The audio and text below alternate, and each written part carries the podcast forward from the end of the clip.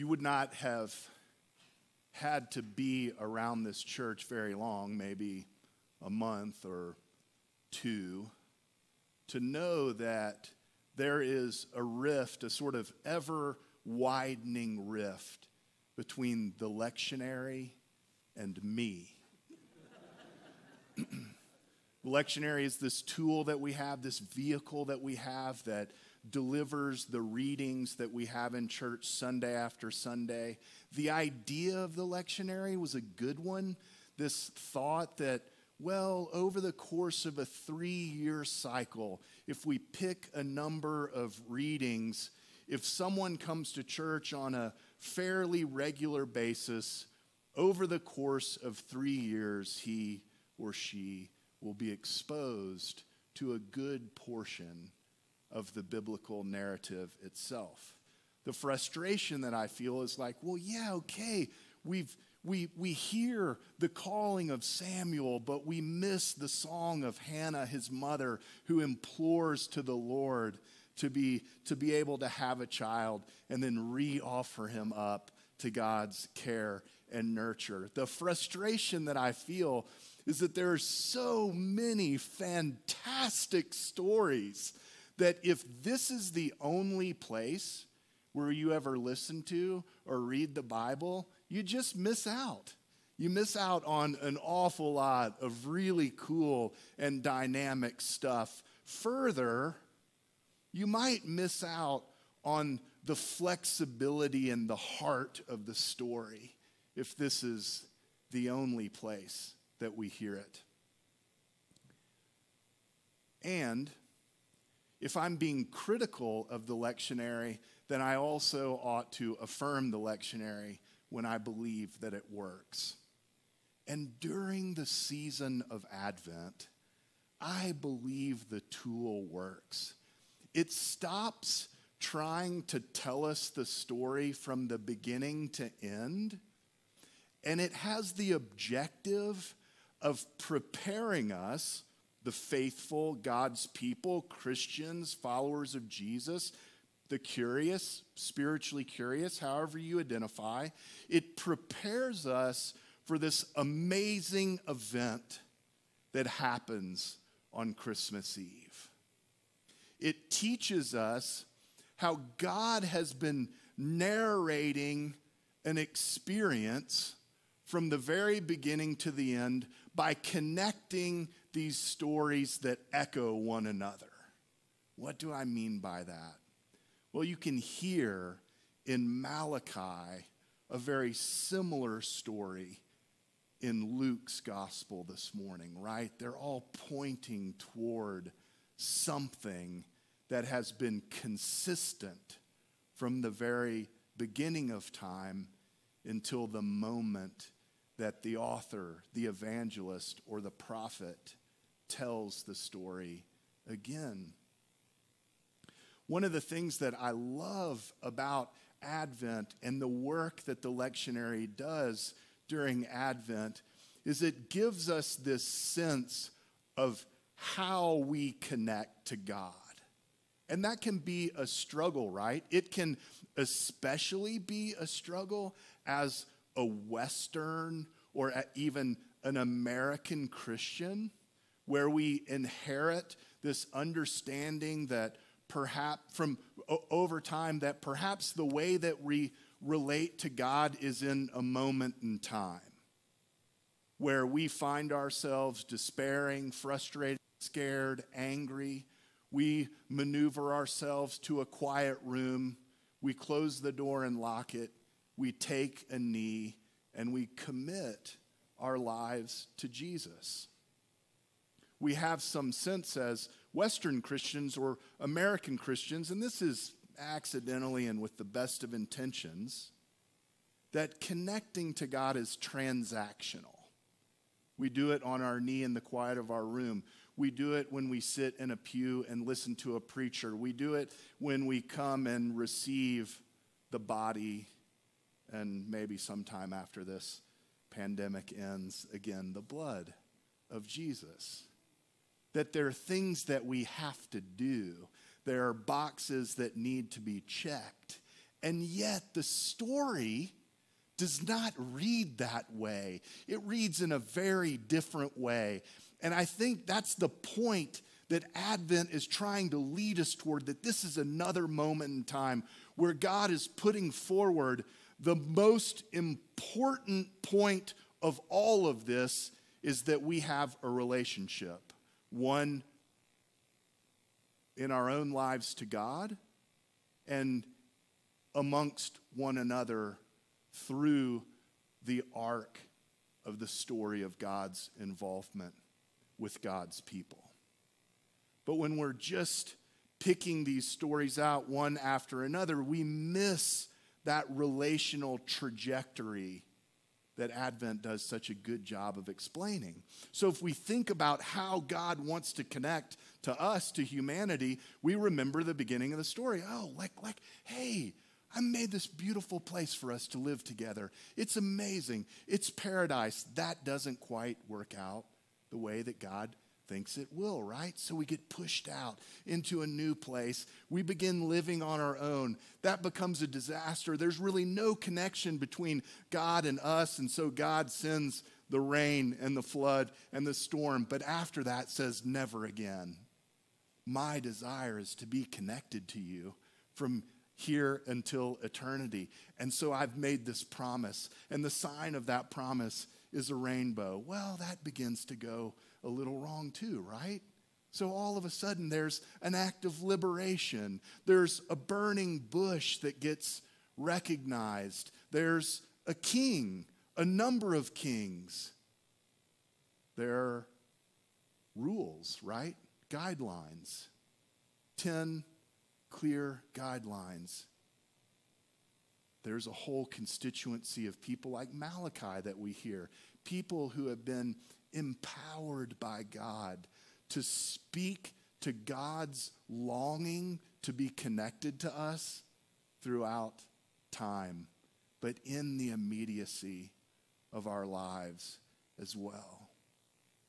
The thing that Advent does a wonderful job at doing, the way that the lectionary is built, is showing us that this work that we have as faithful people is not transactional. It's not one time or even two times or a third time, but it's the ongoing development of trust and intimacy and partnership that God is desirous of so that we become partners, co creators in this community, in our families, in the world. And the work that we have before us, of course, is love. I was thinking about this as I was preparing to preach today, and I was like, how do you describe the difference between a transactional exchange and a relationship one to another? And I was thinking, I, some of you know my best friend Pittman. I have this best friend, Pittman. Pittman's a therapist, he lives in Austin.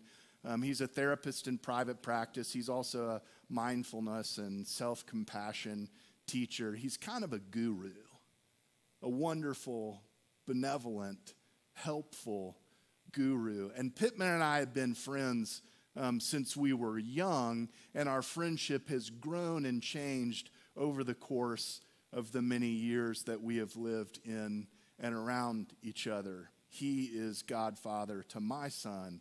I am godfather to his son. We have a long standing relationship. But what I was thinking about is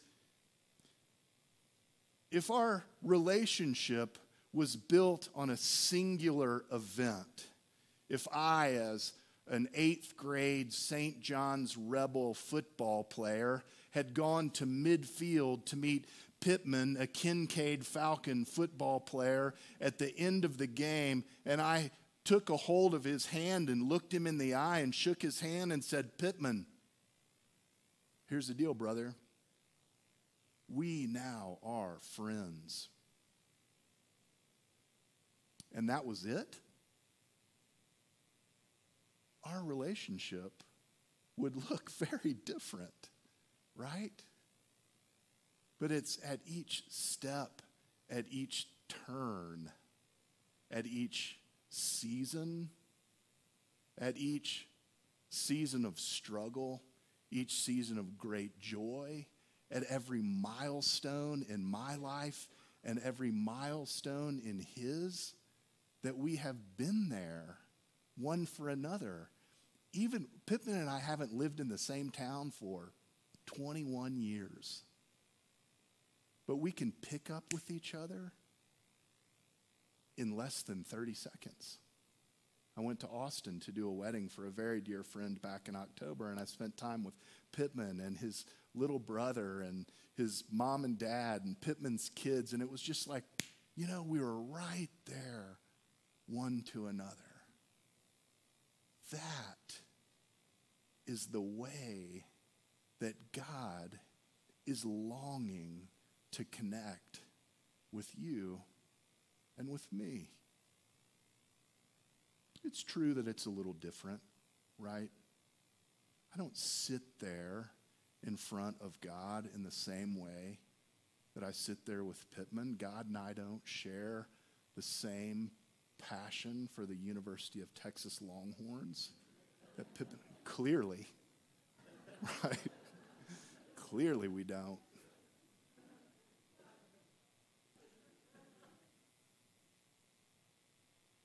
God is longing to have a relationship of trust and mutuality and partnership with us.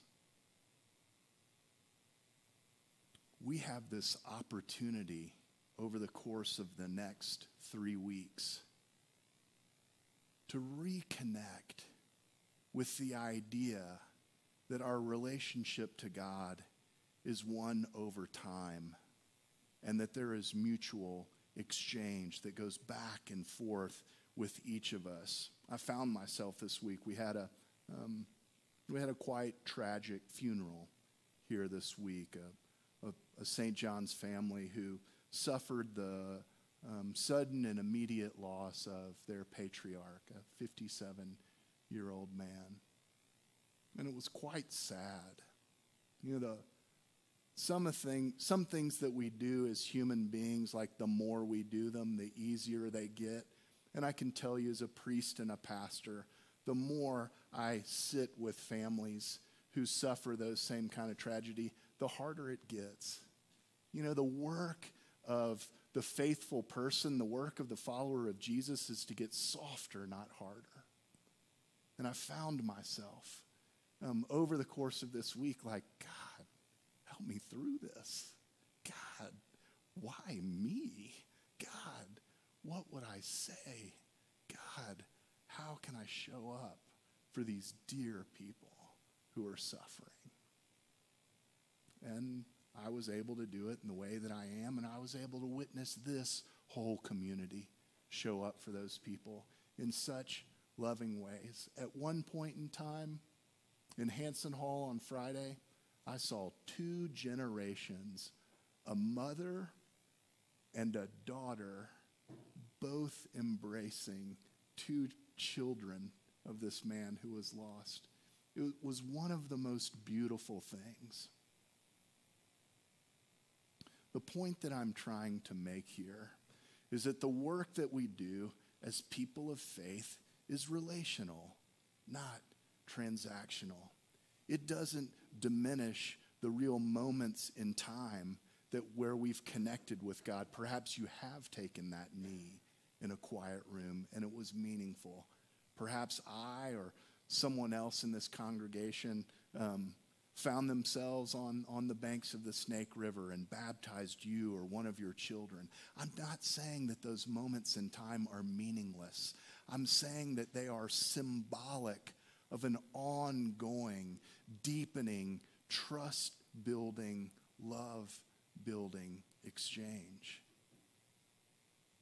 Over the course of the next three weeks, you and I have an opportunity to await another beautiful moment where we can share in God's extraordinary efforts at coming into relationship with us once again when we welcome that baby Jesus again. Sometimes these stories, they get a little rote. Sometimes the prayers that we pray here, they become formulaic to us. We miss the power of relationship. If you read the creed after this sermon, we're going to say the creed together, I should say. In every Episcopal church I've ever been a part of, some of us are going to say the creed, and some of you are going to be like, I don't say that thing anymore because I don't really believe everything that it says in it. That's not the point.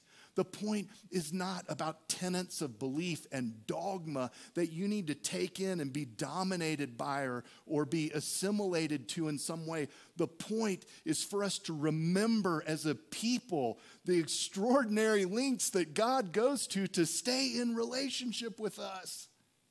At the end of the day, it's about how much you and I are loved by God. Try that on for the creed. Listen to the first paragraph of the Eucharistic prayer.